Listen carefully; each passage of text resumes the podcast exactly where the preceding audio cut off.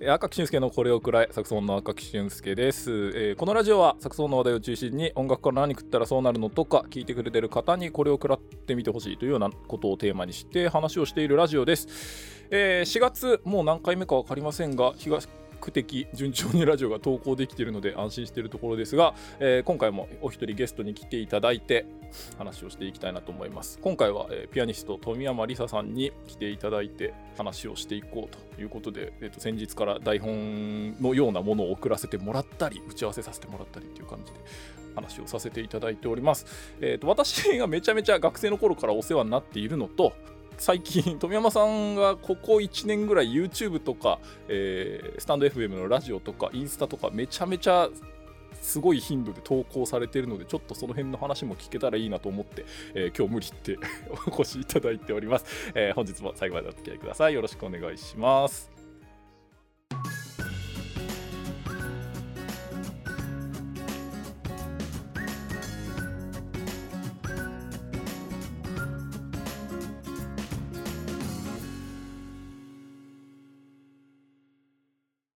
はいというわけであ、はい。 本日のゲスト、えー、ピアニスト富山理沙さんですよろしくお願いしますよろしくお願いします。ご無沙汰してますでいいですよ ねそうですね。あってはない、そうですね。連絡取ったのも、なんかいきなり私があのショートメッセージで「ララジオどうですか?」 って言って久しぶりそうですよねそうそうそうしてって感じだったと思うんですけうど、ん。前回あったのなんだ演奏会の踏めくりかなそうそうそうそう。あれいつですか？2019か。あおととしえ、違う？かうん。とかよね。そうですよねあの時でもまだなんかコロナがどうこうとか言ってた覚えねないので、いや全然そうそうそう。その後ですもんね。2020年2月ぐらいかいらや去年。そうですねいやー、うんご無沙汰しておりますご無沙汰してます。はいお変わりなく。お変わりなくいやお変わりなおく変わりなく。ちょっと冒頭でもあのお話しさせていただいたんですけれども、えっと学生の頃から非常にお世話になっておりますいえい え。おそらくね東京に来てから一発目に伴奏を弾いていただいたの富山さんだったんですよあれいつだったっけ？あのー私がディプロマ入って1年目のうん。前期の試験で前期の試験か。前期だったと思うんですけどね、うんそうでその師匠に「いやー先生これデズノフやりたいですけど伴奏知ってる人いないっす」って言って、う そうそうそうあ、いきなりそうでしたっけデニゾフだった。デニゾフでした。もうめっちゃ覚えてます。めっちゃ迷惑かけたのあ、覚えてそうます。か。あ、いやいやいやいや、すいません。いやすいません。いやいやいやいや。う ん、このあれですよあのちょっとラジオ聞いてる人、デニゾフわかんないだろうからデニゾフあのわかんない説明あーそうちょっとだけしとくとあのなんだろうな、まあサックスの割と現代音楽の中でもまあそのオーソドックスなレパートリーで、こうねみんなが割と通るようなとこなんですけど、まあ、それやりたいです伴奏者の人知り合いが東京来たばっかりなのでいませんって言って紹介してもらったっていう感じでした、ね、うん連絡が来たんですよね。先生からね。あーそうあーやっぱ先生あそうですよね先生が先で、あ、先生から。そうそう、お願いできますかみたいな感じで。いはいはいはいや、でも、ちょ、なんだっけな。その前に、しあれ出てたよね。演奏会、新。教会の演奏会出てた。ああー新演奏会出ましたはとい思うんだけど、そういう子なんだけどみたいな紹介があったえー、や ばかいら。それがすごい印象がああった気がするし多分私もその時ちょうど伴奏で出てたんですよね他のわあはいはいはいはい、うん、確かだからそうねそいれやでも覚えてるあのそうかまあ教会の演違奏会うかもないやいやでも教会の演奏出てなかったそうかいや出ました出ました出ましたよねでもその枠組みがその勝負の枠組みじゃなくてあの静岡大学の枠うん組みそうでそうそう出てたんでうんそうすごいあの珍しい珍しい人そ枠うへーとかっつってそうそうそう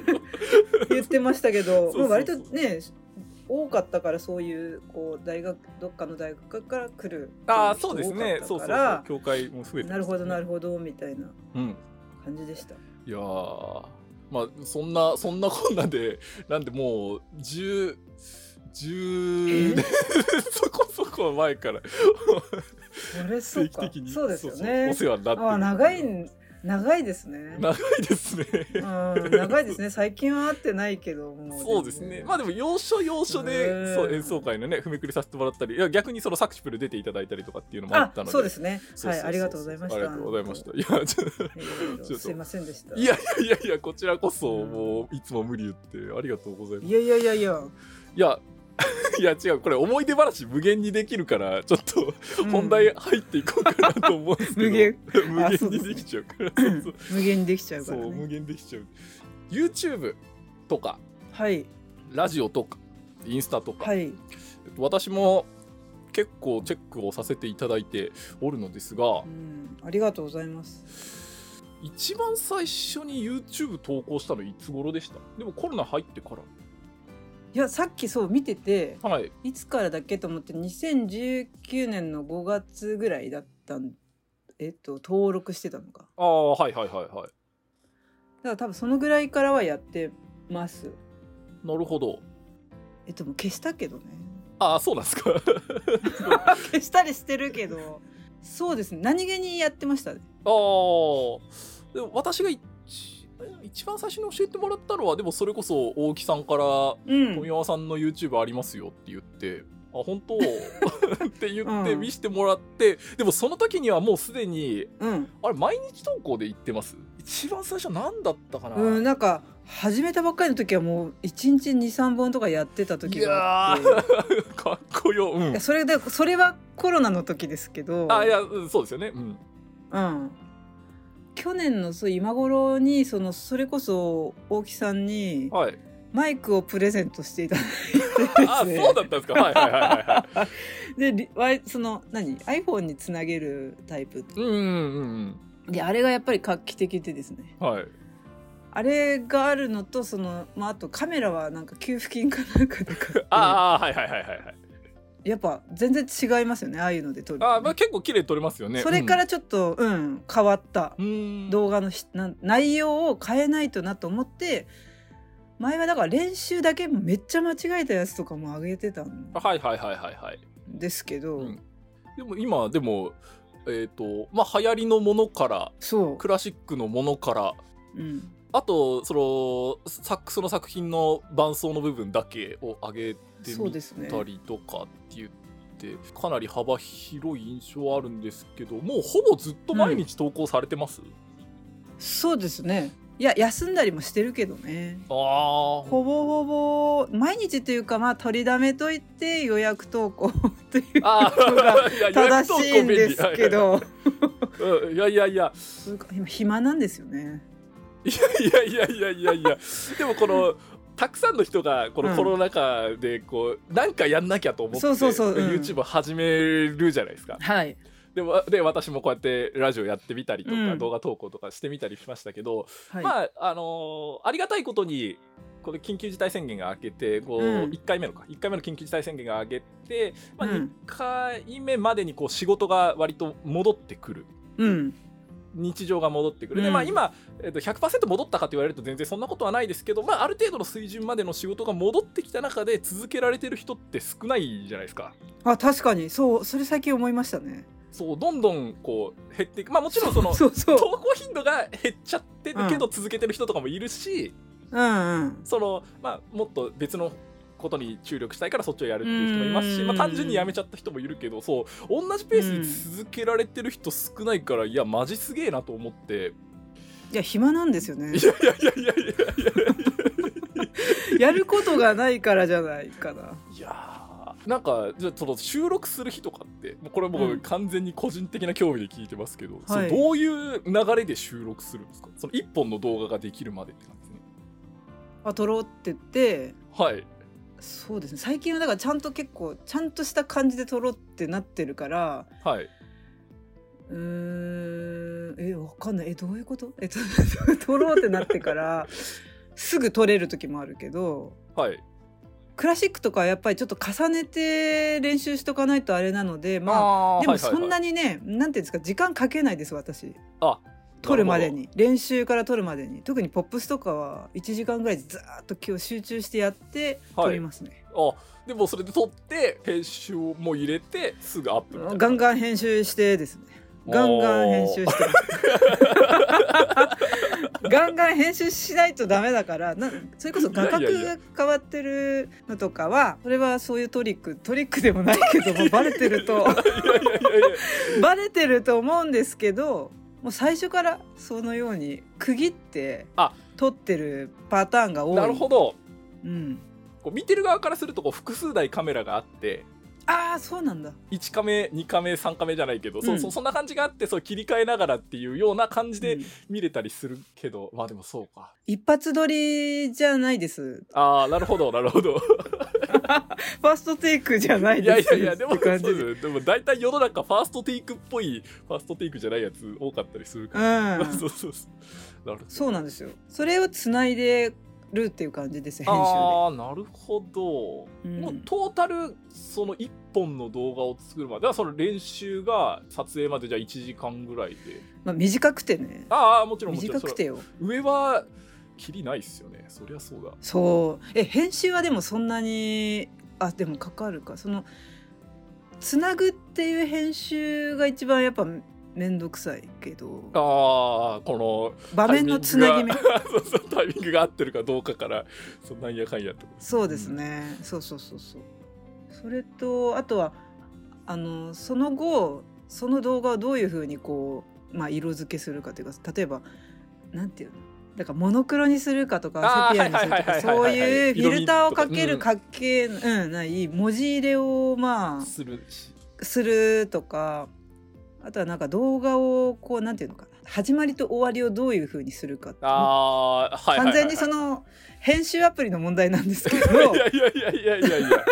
それを使ってどうやってやるかっていうかちょっと動かした方が面白いのかなとか、はいはいはいはいはいうん、曲によっては特にポップスはなるほどクラシックはほぼやらないけどああ一発、うんあーまあそこジャンルによっても違うのかいや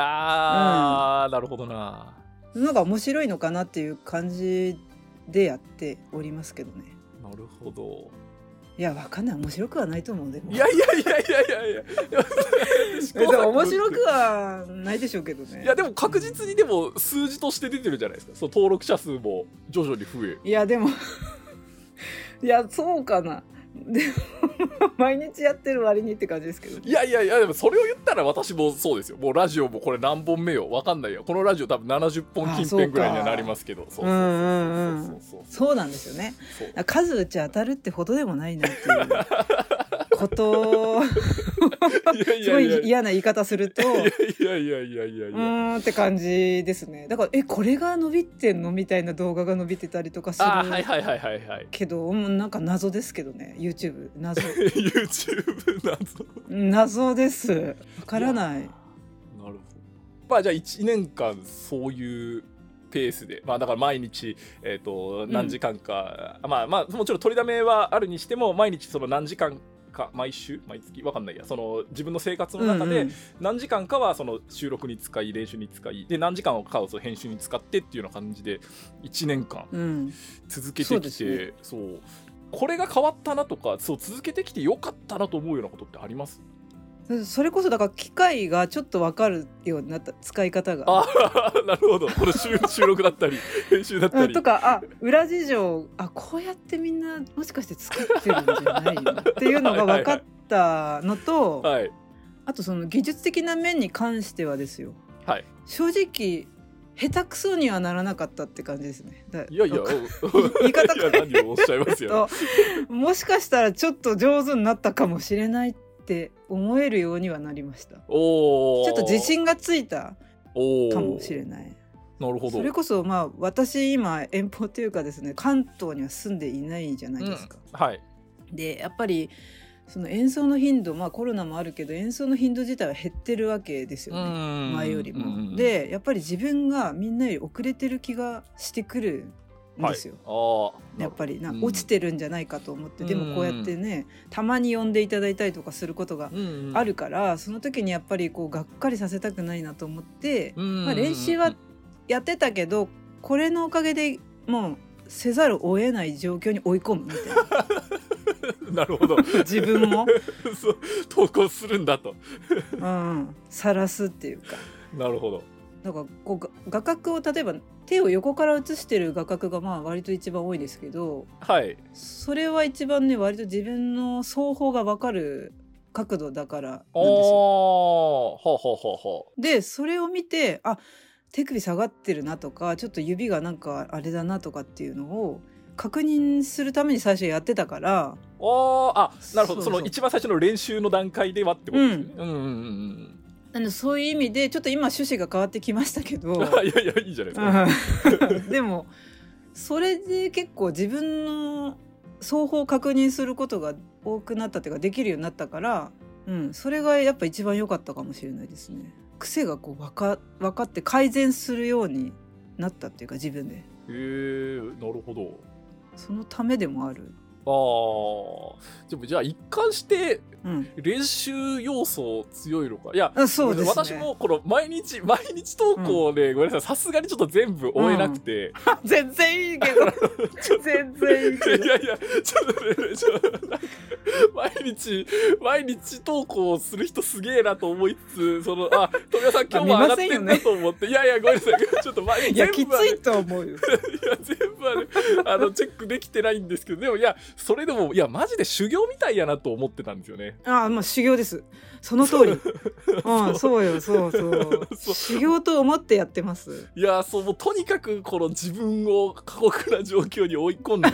このそこから生まれる何かがないかみたいないやそうそうそう。そのそれそれです、そ れそれ。うん、いやだからいやだからその修行を1年間続けられるのはマジですごいなと思って、そうすごいところに行けるかもっていう。 いやいやいや言ってるし行こうとしてるのがめっちゃ伝わってくるんですよね。それなら良かったです。伝わってないんだろう なと。誰いにやもい。やいやこの人は何をやってるんだろうっていうか。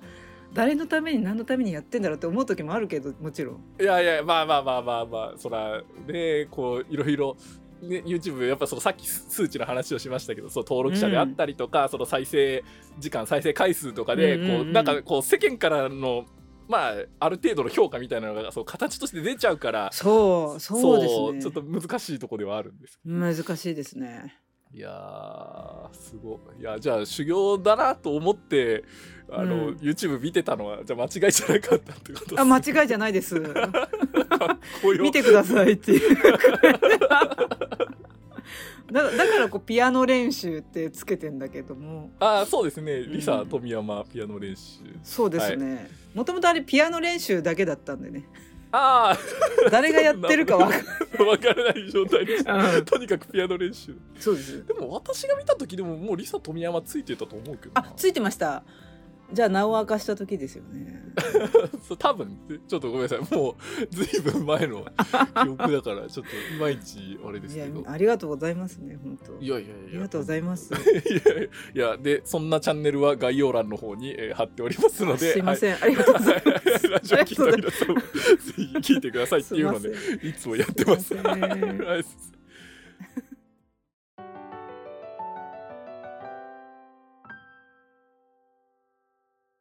とじゃあ前半はその YouTube のお話をメインにっていう形だったんですけど後半ね、えーまあ、ピアニストとしてというよりは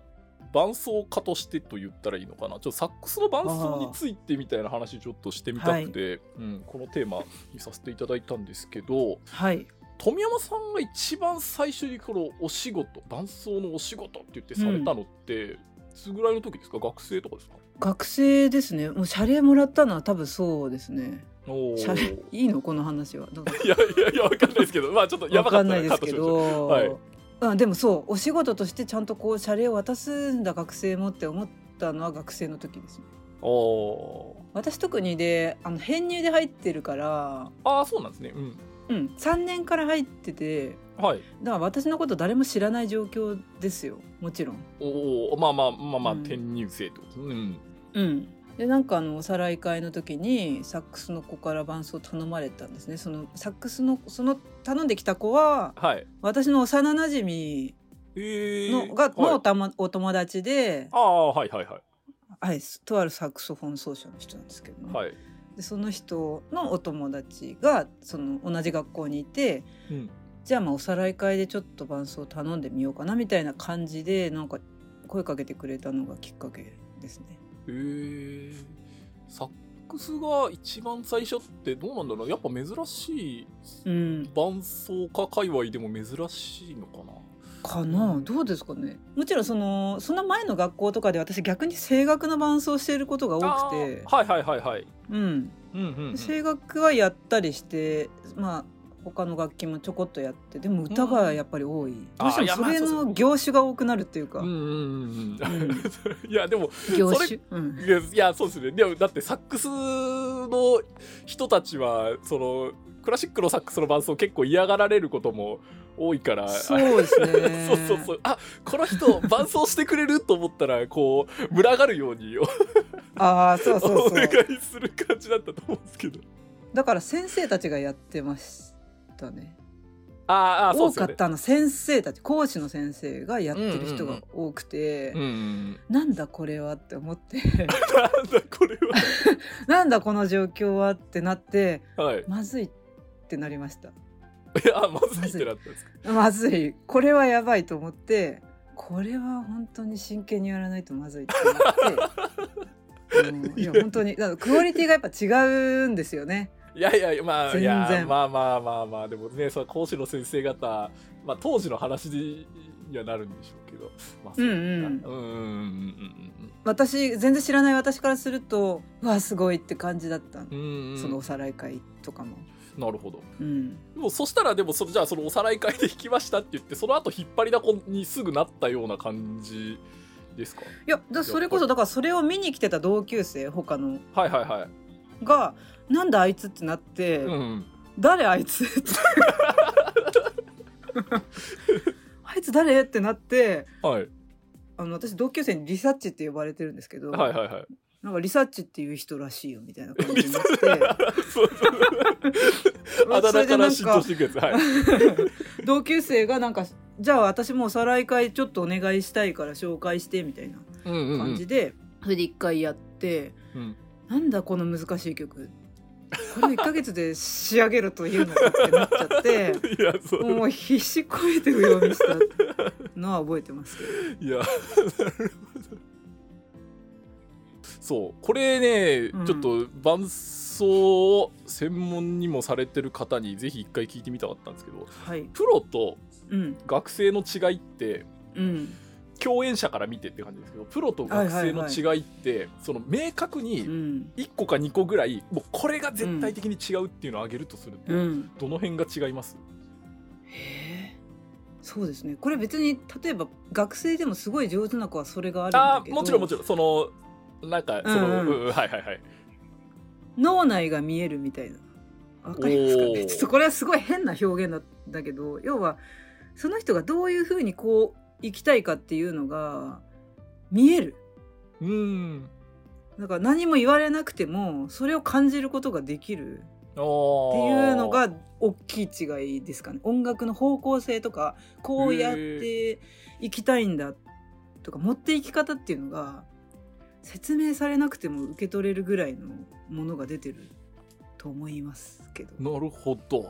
わかんないえ違ういやいやいやいやいやいや全然違いはしないです よ。どうですかねいやこれはねうん技術的なこととかっていうのは、うまあ、ん正直、まあそんなにね、うん、やっぱ年を重ねないとできないこともあるしはいはいは若いい人にしかできないこともあるけど、うんうんうんやっぱプラン演奏のプランとかがなんか全然違うんですよねそれやりやすいんですよやっぱそれが見えた方がああなるほどあっちに行きこまっすよ。ち的にはなるほど。そうそうあそうわかりましたって感じになりますよね なるほおそらくど。それは私もちゃんと受け取らないとダメなんだけあどあはははははは。結局だから受け取り側の問題でもあることですねこれうーうんんそのさっき学生の子に、まあ、限らずっていうか、まあそれまあ、うん私がそのプロと学生で、まあ、分かりやすいかなと思って分けちゃったあれですけどその、うんうんやっぱり学生の子でも例えば入ってきたばっかりの子とか、まあ、高校生とかももっと若い子とかたちもいるわけじゃないですか、うんあーはいはいやっぱ明確に違うもんですか違いますねうんでその子がそれを自覚すればするほどそれが分かりやすくなるああって感じなでるほど自覚してないとまたちょっと違うんだけど自覚させることによってそうなんだって思い始めるとやっぱその人の演奏変わる、なんえかこう私はちょっとそれだとちょっとわからないから、はいはいはいそう思うならそうやってや分かるようにやってみろって言ったらやっぱ変わるんでええやっぱ自覚の問題なんじゃないかー、なるほどと思いますよね。自覚っていうよりは、まあ、それをやっぱりそこまで読み込めてるかどうかフレーズの歌い方をどのぐらいこう自分がやってきたかどうかとかにもよるだろうけどその引引き出しがあればあるほどやりたいことがやればやれればやれるほどやっぱそれは出てくるだろうしまあ性格的に出せない人もいるだろうけどやっぱ出した方がいいいいっていうかね。。そううんちょっとなんか思い当たる節があってドキッとするんですけど。 いやでもそれはすごい一番大事かなって私は思いますねアンサンブルの中ではやっぱまあそうっすよね。まあ対そう共演者としてもそうですし、まあ対お客さんとしてもやっぱこう自分が舞台に立ってうんうんこう何かをするわけだから、このうん、これはこれですというこう何かが欲しいっていうのは。いやなるほどな。そうですそうですそう,、うん、そうよねやっぱだからお客さん側からしてみた時にうん。その演奏じゃつまらないでしょどう考えてもってはいはいはい、割はとい。言う,、言うんだけどそういうことですよね客観的に第三者視点で見たときに、うんその演奏がどうなのかとそうそうそうそう何かしらの価値を埋めているのかどうか。うんうんうんやっぱ見えるかどうかパッションが でもそこじゃないですかやっいぱやいやまあ確かに確かに。何してんのっていう人いるからねいやちょっと 今のところは何しここここ使って大丈夫かな ダメですよいねやいやいやいやでもうん全全然大丈夫ですけどそのいやでもそいやまあまあそれがそうですね本当に大事だからねいやいやそう確かに学生の伴奏っていうところでもう一個ちょっとこれも興味本位で申し訳ないんですけど、あのー特にこの舞台慣れしてない人だとうんめちゃめちゃナーバス、まあもちろんプロでもナーバスになっちゃう人はいるんですけどですよねそのナーバスになっちゃう人とかいるじゃないですか。いますねもう話しかけないでくれと。うごめんわーま 話しかけなまいでいやいや、まあ、そそこまでかどうかわかんないですけど、うんうんうんそうそういう演奏じゃないところでこの伴奏者なりのうん気遣い、もはやでもこれに関しては共演者っていう認識よりはやっぱその伴奏者っていうそのピアニスト側の方が経験積んでる場合にに限るって感じではあるんですけど、そのうんそうそうそう伴奏者として演奏以外で気をつけてることとか、これ演あー奏者まあでも演奏者がそのナーバスになっちゃった時どうするかとかその、うんまあ逆にこうなんかすげえテンション上がりきってどうしようかみたいな時とかってあったりしますやっぱあーあありますよね性格的にそのナーバスになっちゃってっていうのはもう無視してるけどりあ無視するんだあーあそうなんだなーっつって黙ってるかあーまあ、すごい喋ってる人には相づち打ちつつまあでも私もちょっと疲れちゃうから黙り空気出すっていう 醸し出していくみたいなどうですかでももうね最終的にはやっぱ合わせが不安だったりするんですよね多分サックスとか特にやっあぱ入り難しかったりとか。あーそれはありますねうんうんううんん、やっぱ全然慣れてない子に関してはもう何が何だかわからない時 がテンパっちゃって全部はいはいはいはい、いやいやそうそう頭真っ白になっちゃうやつですねそうですねそういう時はもうね何にもしなくていいからとりあえず最後まで吹けという 感じ全部部 全部拾うから気にすんな全部つけてつけるからっ全部つてけいう全部つ合わせるから何にもしなくていいからなるほどもう最終的にそれしかないああそれを言う言大丈夫だからっていうう なるほ感じどですね。でもじゃあすごいナーバスでこうズーンってなっちゃってても、うん別、にこういっぱい声かけて 持ち直させようとかするわけでもないしそうそうですねどっちかっていうと喝は入れますねああそれじゃダメちゃんとしろってていう、 ちゃんとしろうん、姉子って感じやね例えば3分5分とか何分かでしょ演奏時間って結局その何分かにみんなその日のために練習してきてるわけじゃないでいすか。やそうですねそう全力注いでるわけじゃない、はいでもねその人生で考えた時にその3分5分ってもうい生きてる時間の3分5分ですよたったそんだけですよいやねいやいやまあそうです人生80年かうんわかんないですけど、そうそうそうそうそうたったそれだけの時間だけ緊張してりゃいいんだから別にあのそんなねそれ以外の時に 緊張しててもしょうがないよって言って言う言うんだけど私が一番緊張してるっていうのがあるんですよ最終的に私だって緊張してんだからとは言いますけど ああなるほど、うんいやでもやっぱ緊張されるんですねなんか全然しますねいや間違えるしね間違えてもまあだからしょうがないよねっていうこといですよやーそうですよねうんなんか評価されるためだけにみんなやりすぎてるからうーんうんやっぱそうじゃない卒業して思うことはまあなんか話飛びましたけど いやいやいやいや全然全然そうそう結局だいやからそこの原点に帰んないとはい、なんか試験だからとかコンクールだからっていうことばっかり意識しすぎてもうんやっぱ自分をちゃんとこう発するっていうことが一番のことだと思うんですよねやってきた意味っていうあーかはいはいはいそういうところにあるわけだから、うん、 うん、それを思い出せっていうことですよねなるほど原点を っ思てい言出ってすあとは無視あどうもほっといていやでも確かにほっといて集中してるようなか雰囲気を醸し出すんですよ私も。はいはいはいはいそうすると相手もなんかしなきゃって思うかもしれないっていう感じです。なるほど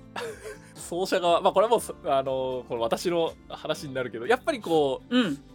最後に頼れるのがそこになっちゃうからそのそうなんだ そ。のあそうでも逆にねそうそうそうですよねそっち側から見た時にあのどうなんだろうとは思うどういう人だったら落ち着くのかとかねそのある程度みんな経験を積んでくればそのん自分なりのその対処方法であったりとか、うんそうんのうんまあそのそもそも緊張のその絶対量が減ったりとかっていうのはあると思うんですけど特に学生の頃でこうもうわーっとわけわかんなくなった時に頼れるのがマジでその共演者一人だけあにー、 うんうんうんなるから、まあ甘えちゃうってわけではないんでしょうけどその自分の気持ちがどうしていいかわかんないからそこに相談するみたいな感じにになるのかなっていうのはちょっとあ分かりはすーるなかるほらど。ねいやまあでもそのそれを持ってこられても困るよって感じだとは思うんですけどうん知らんよとは言いいまやすよそうでそもうそうそういやそれうん知らんよが全然正しいんですけどえでもやっぱ赤木くんそういうの出してこないよねうんあん出ましてりこないでも私もでもそのそのままピアニスト側はピアニスト側で集中したいと思うしあこれなんかまあでもこれはでも性格かなでもわっとあ話してそう発ですよねそうそうは話して発散したいっていうよりはもう一人でじっとしときたいみたいな なんかもうめっあーちゃネガティブですけどあネガティブですか うんネガティブうんそうそうかな誰かと共 まあと特にその本番前っていう感じでは、うんその誰かとその自分が緊張してることを共有したいとかその不安だから話を聞いてほしいみたいな感じにはならないですね。なそうですよねそういう人いますよね時々ね、うんうんうんうんめっちゃ喋るそ方うにそ行うそうっちゃう人ね そううわやばいや緊張してんだろうなと思って。でも疲れるじゃんやっぱねいやな疲んれてまいすよねうのめっちゃわか喋るる。のがね疲れるよね、うんだからそれで体力消耗しちゃってっていうことありますよいねやあるありますあります。その後に脳内が結構変化しちゃうんだよ感覚的に、そそうするとピアノにちょっと影響したりしませんか なんていうの演奏に影響するっていうか脳脳みそがわかる気がします、なんかこう事前の打ち合わせとか、まあ、その緊張じゃなくてもその自分の演奏会やりますってなって、そう当日にこう、わちゃわちゃ打ち合わせしなきゃいけなかったりするとそうそうそう別になんかしてるわけじゃないんですけどめちゃめちゃ疲れて、そう演奏ちょっとぐだるっていうのはねありますねそうなんですよねねだからねやっぱそれにパフォーマンスに影響するから すごい気をつけすごい気をつけちゃうけどああなるほどまあちょっとなんか話があっちこっちそうですねしちょっゃいましたけどといやいやいやいやいやいやいやいやいやでもまあそう伴奏的にはどうなんだろうねうん、まあ人によるんでしょうねいやまあそう最終的にはやっぱそうですよねうんこの一戦で活躍されてる方でもやっぱ緊張するっていう方は緊張するっていう方でいらっしゃいますがステージ経験ない頃からあんまり緊張しない子っていうのもやっぱりいますうし、んいますよね、うんまあ人それぞれなのかそうですよねでもそうかそういう意味でいくと例えば話しかけやすい人か話しかけにくい人っているじゃないですかああはいうんうん、だからそれって例えば本番の日とかもそうじゃないですかそれこそなんか暗い感じを醸し出しちゃう人とか 殺気立ってる人とかはいはい はい はいあれだと、はいまあ、私割と殺気立ってるように見られてるのかもしれないけどあまりにもそれやりすぎるとほらみんなが話しかけづらいから、はい割と何もない風には醸し出してるようにはしてるっていうのはありますね。ああなるほど あでも似たような感じかもしれないなそしたら私もじゃないとなんか相手が緊張して、うんそれ合わせとかかもそうそうそう初対面の子とかだと特にやっぱ慣れてない人がき来るってなると、はいはい、はい、まず怖いもんだって普通思うからが、うん先生とかって。はいはいはいそれだと良くないからなんか私は割と人見知りの方なんだけど喋るようにはなったですねこういうしことし始めて か職業柄ら、う ん、なるほなどるべくこうなんかきちょっと喋りかけた方がいいのかなとか何か話題をとかあーじゃあ私が最初にお世話になった頃もあれだったのかな気使っていただいてたのかもしれないいやあの時は結構があの尖ってたと思いますけど。わかんないけどで もまあおそらくでも地方から出てきてるわけじゃないですか私も地方から出てってたから、やっぱりそれだけでも結構ね気張るじゃんね、いやまあそうですね、うんそうそうそうそうそうだからやっぱ気使うかもしれないなと思っていろいろまあ気は回した多少 は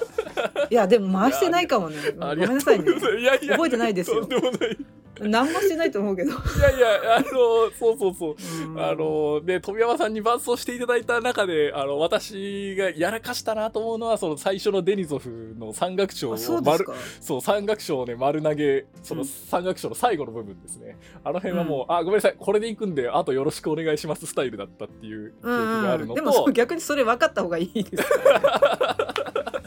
のと、あの、 やりやすい某オーディションかなんかで、アンプだったんですけど、アンプが一箇所飛んだんですよね。覚えてます飛びましたねいや、そ。飛びましたよねはいはいうあの、なんだあっけれ。はすごい大変だもんないやいや出なくなったんじゃなくてその一箇所ワープしちゃったんですよね確か飛ばし、うんうん、えう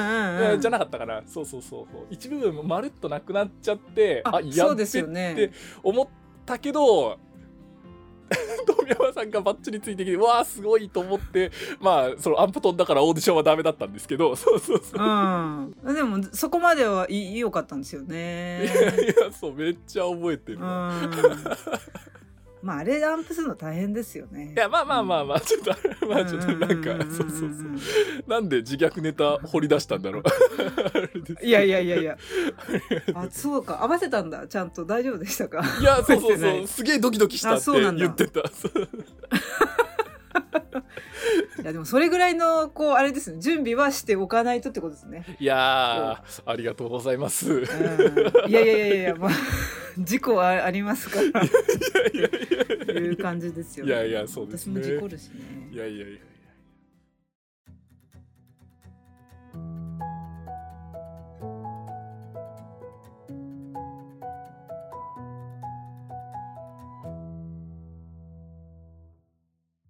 えーと近しいところの演奏会紹介していただいてもよろしいですか、はい。えっと5月3日月曜日祝日にスペースズーですかこれ。スペースドゥです、新大久保のダクっていうところでですね。はい吉岡二郎さんというフルート奏者の方とうんデュオリサイタルではい演奏があるのと、6月27日日曜日このサルビアホールスルミックの、はいそこで大木舞さんサクソフォン奏者の大木舞さんのリサイタルの伴奏っていう感じですね。ありがとうございます曲目とかよかったら聞いてもいいですか、えっと、3日の方が、はいえっとですねなんかねでもし私よくわからないえっと そんなことありますえっとねイベールの物語は全部やるんですよ。 はいはい、あとはなんかシュニーダーっていうほう作曲家がいいるんですけどはいもうそれが全然よくわからないんだけど、それはいの作品を結局それをやると多分に日本初演になる作品が1個ぐらいあるのかなそれを3作品ぐらいなんかあって。はいちょっともうよくわからない曲たちが多めです ね。うちのフルートの方はですけど、い あのでお大木さんのそのサックスのリサイタルの方はもうがっちりオリジナルが多いです。ゴトコフスキのバリエーション、お思想的いいななんでしたっけあの変奏曲変奏曲かがはいはいはいはい、とかデザンクロプレリュードと、風はいはい、えー風 はいあれとかあトマジのバラーおドおかな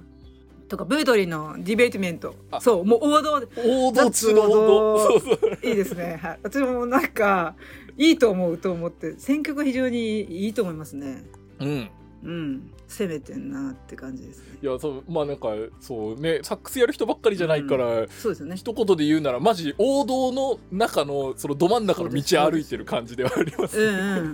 サックスの曲わかんない人もいらっしゃると思いますけどでも王道なんですよ王道だし、で最近こういうリサイタルやる人少ないんじゃないかっいてや私は勝手に思って少るないと思いますんだけど、アレンジものをやるのもいいですけどうんやっぱ王道だよねっていやいやそれはねそうだそうしそうそう、うんまあ、彼女には吹いてほしいかなと思いますよね。なるほどまあじゃあ概要欄の方にあの主催者が OK したらあのなんかイベントのリンクでも貼っておきますのでそちらからあなんかありまししたかね、うたん購入いやわかんないですけどそうですちょよっねと後で後で調べて、そうそうはいまあ、ただこの状況なんであるかわからないっていうね。あーそうですねまあちょっとそ不安はこあにり関ましすてけどは ねそうそこに関してはあの随時興味がある方はあの情報を取っていただいて、はいそう特にちょっと東そ京うですよねが今う,、んうんうんこのラジオ収録時点ではですけどちょっとうんっていう感じもあるのでまあ、うんそうそうちょっと情勢を見ながらとですねまあ気をつけつつですよ、ね、はいですねはい、はいありがとうございますはいというわけで赤木しつけのこれをくらい今回はえーピアニスト富山理沙さんとお話ししていきました。えーとラジオの予定については概要欄に記載してます。お便りも随時募集しております。えー繰り返しになりますが、今回の、えーと富山さんがおっしゃっていた演奏会ですね、2つとも概要欄の方にリンクがあれば貼っておりますので、えーそちらから興味がある人はチェックしてみてください。えー富山さんのチャンネル、えーそれからスタンド FM、あとインスタのリンクも貼っております。えーお便りフォームではラジオの感想などもお待ちしておりますのでお気軽に投稿いただけたらなと思います今回もご視聴いただきましてありがとうございました富山さんもありがとうございましたありがとうございました。